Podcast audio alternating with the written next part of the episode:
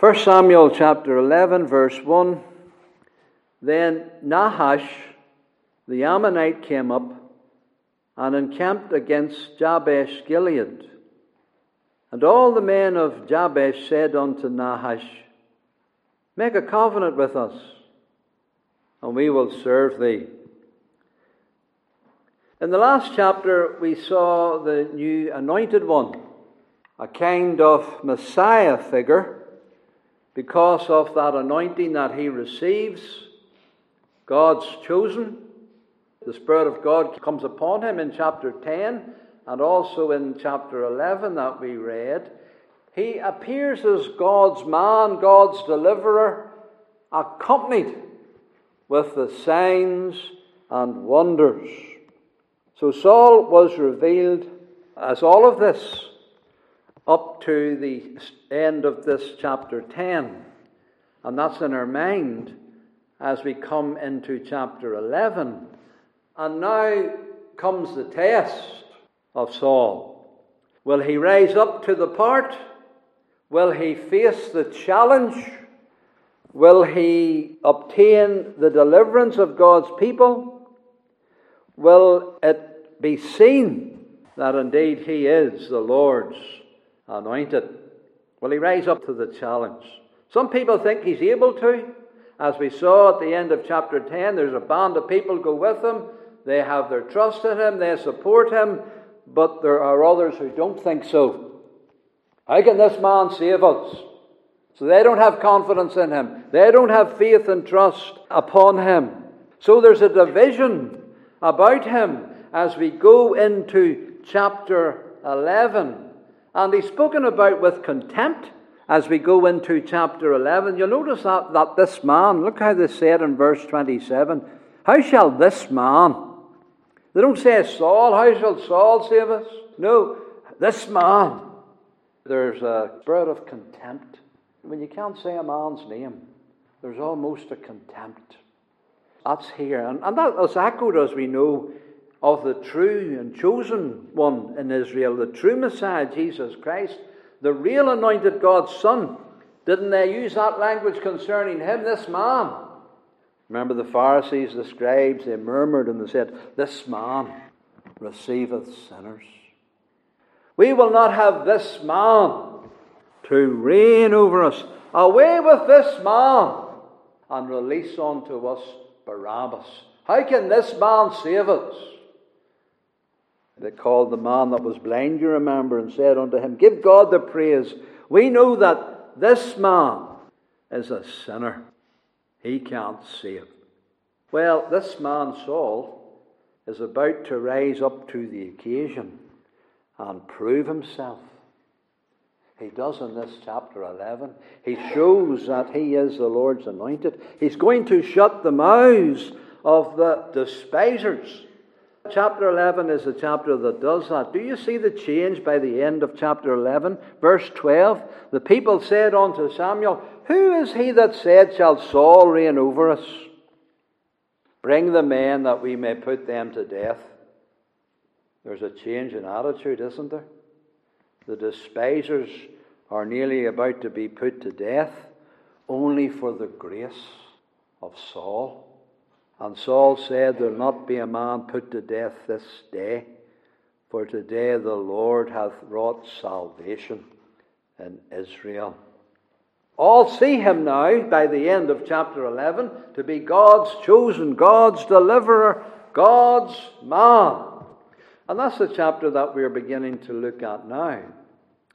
Now, I do remind you, we have to look at Saul forgetting that we know how he turned out.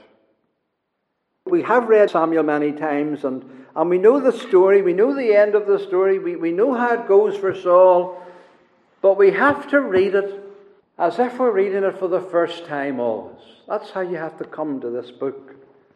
We have to see him as he is in chapter 10 and 11. Years before we see him in chapter 15 and following, we have to see him how the people are seeing him in this chapter, not how we know he turns out. So the people are seeing him, and he is appearing as the anointed, the, the Messiah. Is he the serpent slayer? Is he the true deliverer? We have to watch and see. Just as the people have to watch and see. Is this the serpent slayer that was promised? On this chapter 11, it's looking good. The chapter reminds us then that whenever God works, as he has been in chapter 10, Satan also works his wickedness and his maliciousness. Chapter 10 looks so good the anointing, the new king, the Lord's chosen, hearts of the people touched. Then Nahash comes up. This is Satan. Chapter 10 commences with God, with the anointing, with the Lord coming down, with the Word of God being prominent, with the kissing of the anointed. It commenced with the Lord and His prophet and His holy oil and His anointed servant, His captain. It commenced with the Lord giving the Word. And God's working is prominent throughout chapter 10. But here in chapter 11, Nahash, the devil's man, he's coming now. Literally, it is, there comes up Nahash, the Ammonite. Someone else is coming now into the story. There's a darkness coming. It's a coming up as if hell is coming up. Coming up. This is the devil's response to the Messiah.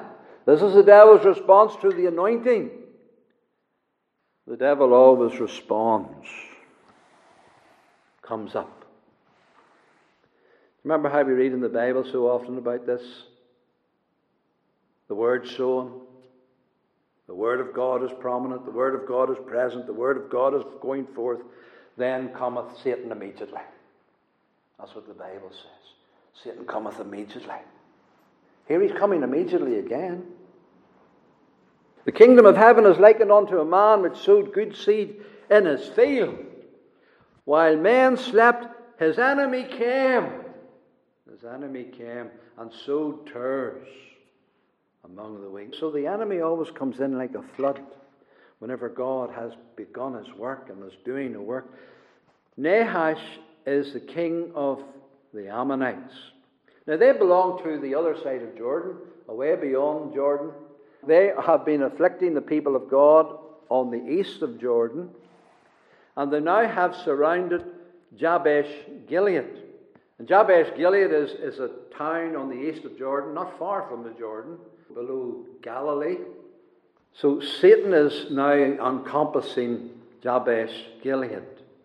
He's going about to devour, to destroy. Because he's always on the move, you see, isn't he? He always wants to wreck God's work. There's been blessing in chapter 10. And when he blesses us, we can expect Satan to come up. Whenever we've been having good meetings, whenever we've been having tokens for good and encouragements, you can expect Nahash. Then cometh up Nahash. You can expect it. You can expect temptation and attack. It's not now just a few disgruntled sons of Belial. No, it's more than that now. It's a power of darkness. It's Nahash himself coming up. This is a very important satanic figure in the Bible. We can't miss the ominous note. There are many examples of the power of darkness coming up especially when there's a, an anointed God's man, when there's a kind of an Adam character who can bring change to the nation and to the land. Whenever God seems to be working with a man, with his chosen, there's always Satan coming in, the serpent. I give you some examples of that. We don't have to go very far into the Bible to have the first example Adam, God's special man. God had worked marvelously he created the whole world. He created the paradise of Eden. He saw everything that he had made, and behold, it was very good. And he made his man Adam. And God took the man Adam and he put him in the garden and to dress it, to be the keeper of it, to be the custodian of it, to do great works, to be a great man in the earth. And he gave him dominion over all the animals and all the beasts. And God blessed Adam and Eve. But what happened? What happened? There came up a serpent, didn't there? A serpent came in. Satan and Nahash. And Nahash. Do you get the sound? Hush. This. And Nahash came up. That word serpent is Nahash. This is a serpent. This is what the Holy Spirit is connecting us with with Genesis. This is Satan. So uh, I'm not making this up. It's the same word as is used for serpent, and it means serpent. The word is onomatopoeia. What's that? well, it's a word that sounds like the thing it's trying to describe. And you get this quite often in the Bible, especially for the name for birds and animals, because birds make these strange sounds. And, well, the Hebrew, they write down the sound, and that becomes the name of the animal. And the serpent has, has a hiss, of course. Nash. Nash. Um, to give you an equivalent, it's like calling a bee buzz or calling a dog woof. this is what this word is. So, Nahash, the serpent's coming. And its first occurrence is in Genesis 3, verse, verse 1. And First Samuel commences with this as well. So the serpent came to wreak havoc in the Eden. The serpent came to challenge God's man, to tempt God's man, to make God's man fall, to lead God's man astray. And he seemed to do so because Adam failed. And he seemed to thwart God's work and thwart God's plan. But we know he didn't because God had a greater plan a plan of redemption, a plan of another Adam, a last Adam, who will be the serpent slayer and who will destroy the, the wicked and who'll bring in the new heavens and the new earth. And that's, of course, Jesus Christ. Saul here, could he be a new Adam? Could he be this man? And then the other example, of course, is the Lord Jesus Christ. Whenever he did come into the world, and we know that Satan attacked him, we know that whenever he entered into his public ministry and had received his anointing, the real anointing, the Spirit of God coming down upon him at his baptism, and we know that he was full of the Holy Ghost whenever he left Jordan, Satan came. He was driven into the wilderness, the Lord, because Satan was coming up to meet him the Nahash, meeting Jesus. And so there was all the good things, the voice of God, the, the signs, the heavens open and all of that. And Samuel, he pictures the Baptist, perhaps. And Saul, he prefigures Christ, the anointed. And so the chapter 10 and chapter 11 kind of prefigure the baptism of Christ and, and then the, the Nahash coming up. And then you remember that vision in Revelation chapter 12. There appeared a great wonder in heaven, a woman clothed with the sun, and she, being with child, travailed in birth, delivered a son. And that's a picture of Christ coming into the world. But the dragons are, you see, in that vision. He has seven heads and ten horns. We studied that passage. But he's standing over the woman, and he's ready to devour her child. He's ready to pounce. He's just come. The Lord's man, the Lord's child, the Lord's Christ, and the dragon is ready to pounce. Dash, coming up, coming up. He gets at the anointed one by assaulting the people of God here, but we're seeing in Nahash a very cruel man. And he's out to utterly overcome the saints and to utterly humiliate them to humiliate the new anointed. So Nahash has led siege, we're told here. He encamped against Jabesh Gilead. He surrounded the camp. He's not for retreating. He's come with all his forces, with all the power of darkness. It's his hour. And he's come in like a flood. And he's surrounding the whole area. They're surrounding the camp. And it looks hopeless. But God has his man, his anointed. So, what Nahash wants is clear. Satan knows his business. He knows what he's about. Give up. Give in. You have no hope. You won't be able to resist. He's already done a destructive work in other parts of east of Jordan. This isn't the first act.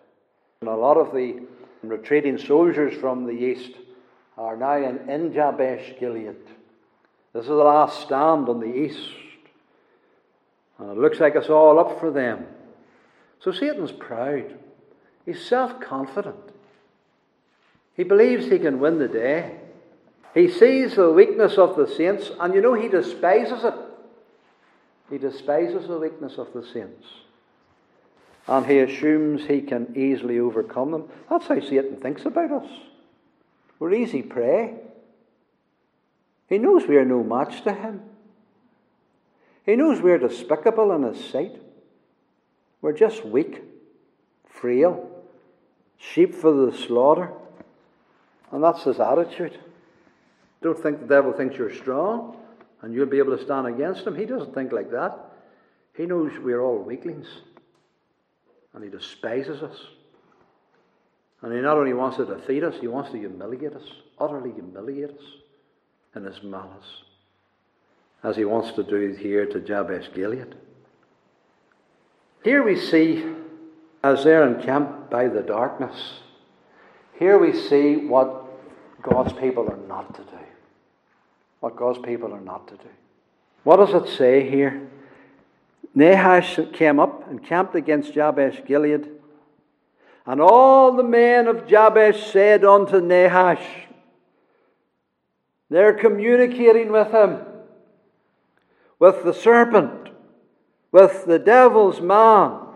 Make a covenant with us, and we will serve thee.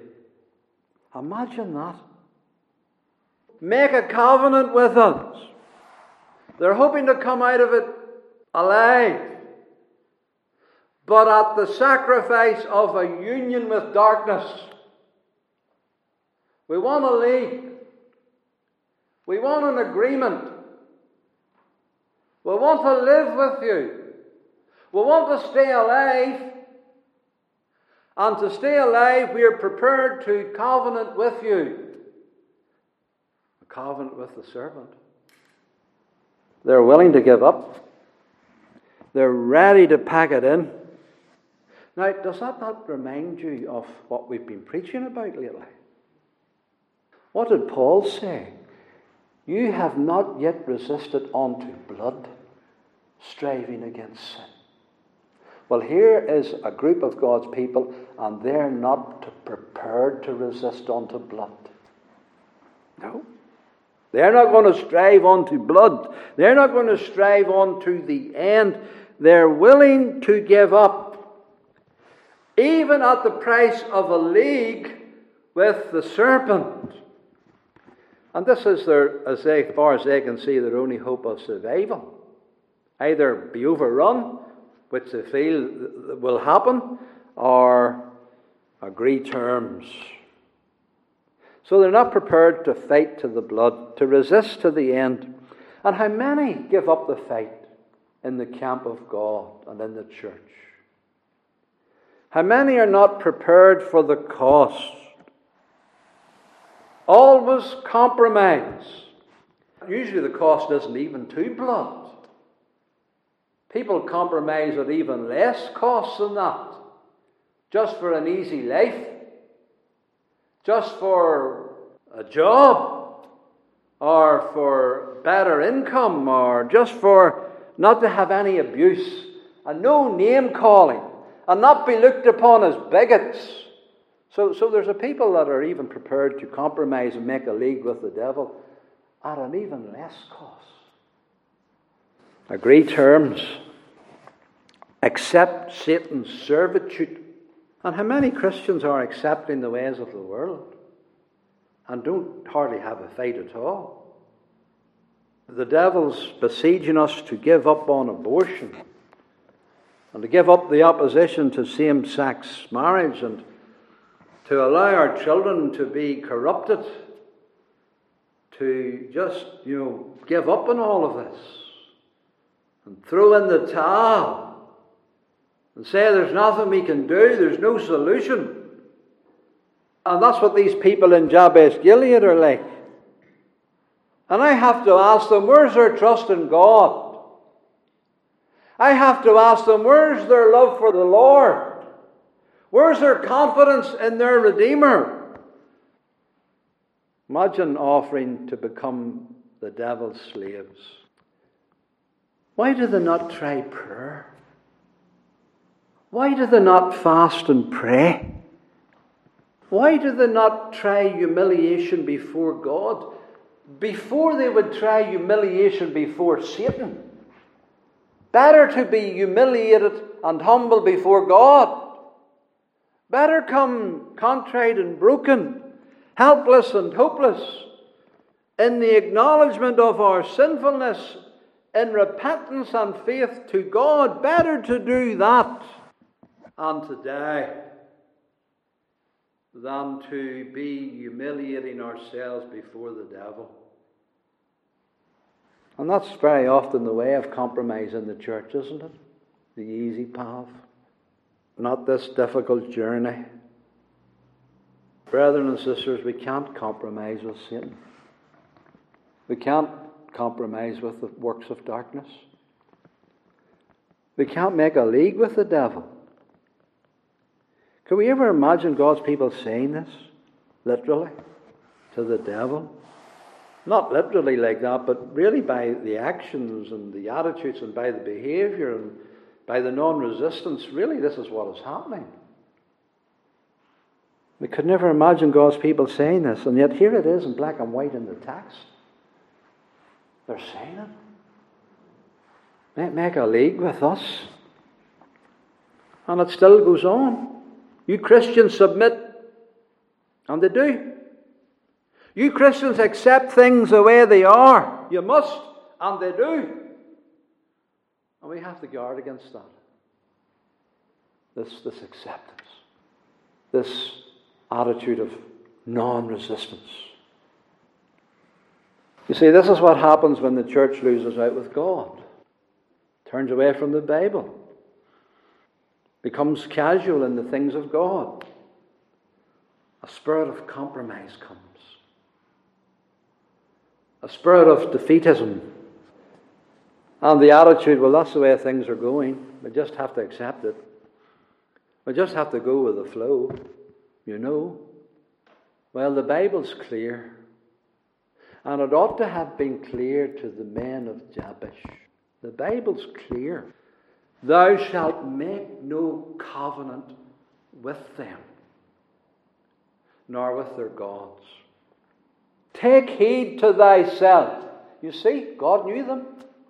God knew them. Take heed to thyself. God knows us.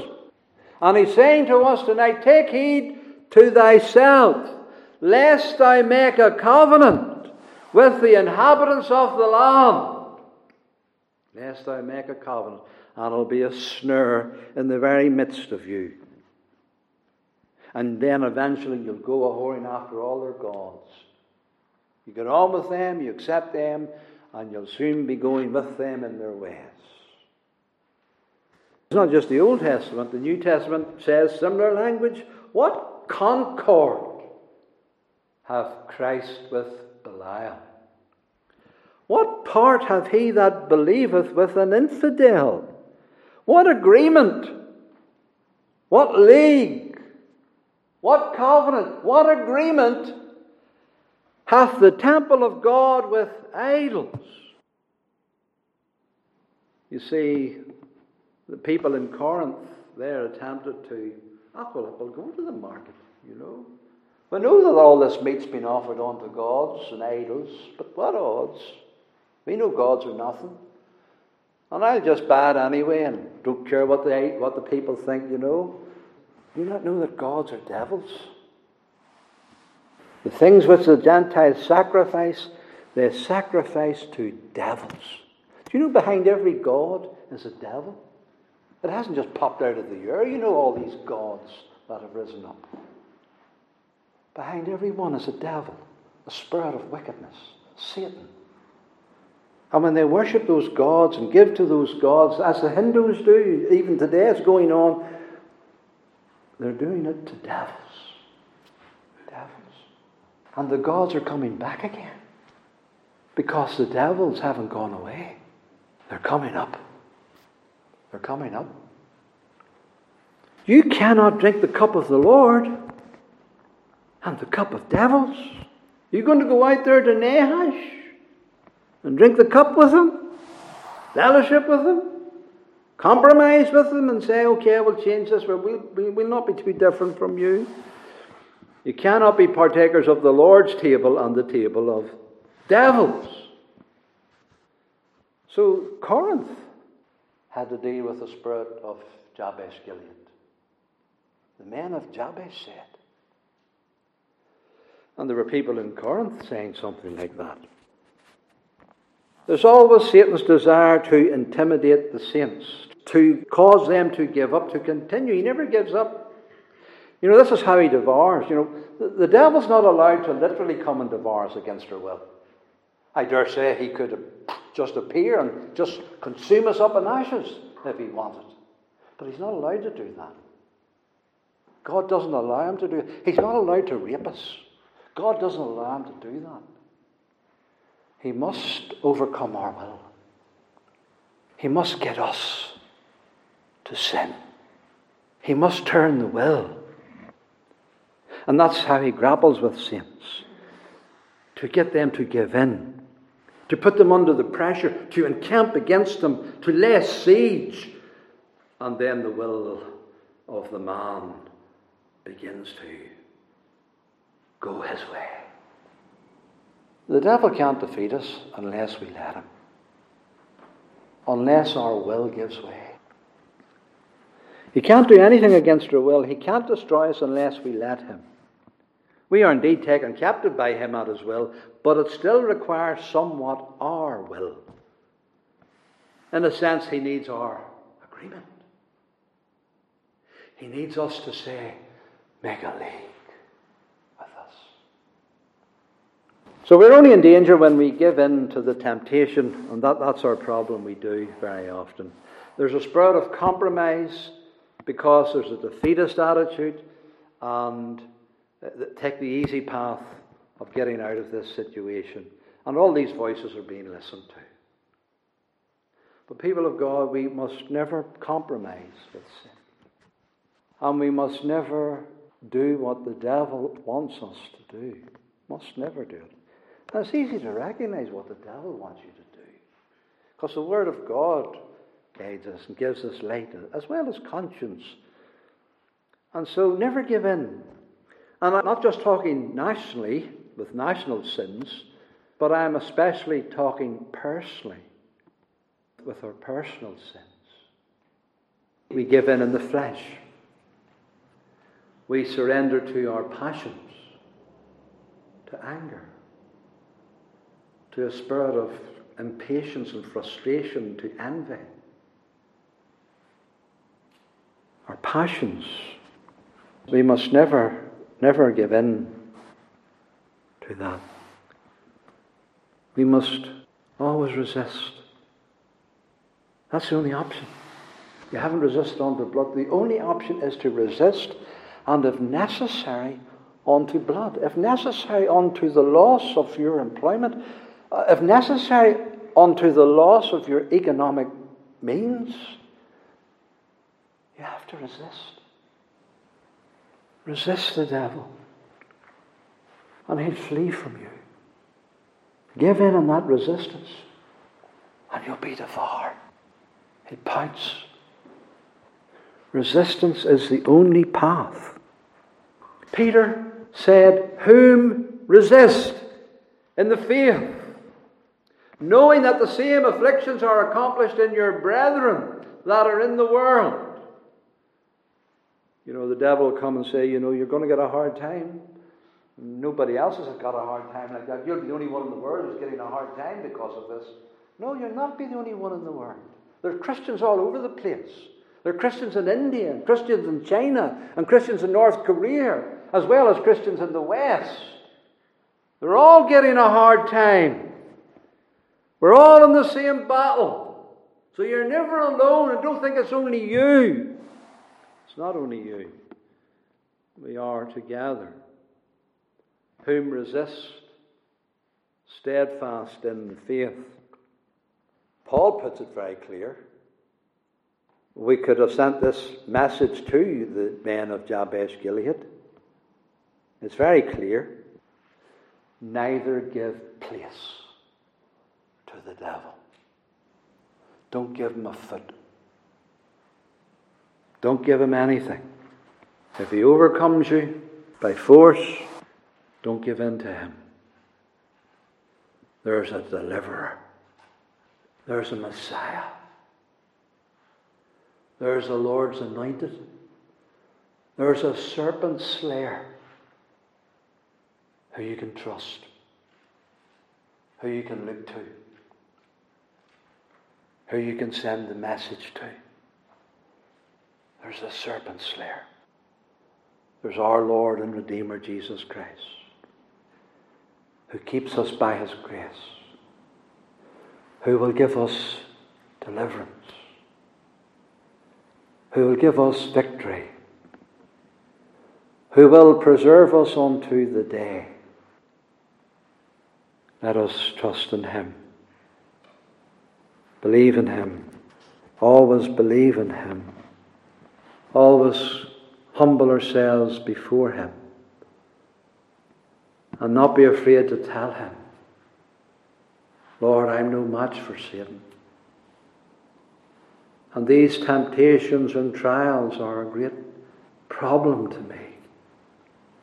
And I can't overcome them in my own strength. But Lord Jesus, you're the deliverer. But you have to want to be delivered, people of God. The problem is, some people just want to toy with sin and play with sin. And, Oh, He delivers. He saves His people from their sins. But you have to want to be. Let's pray.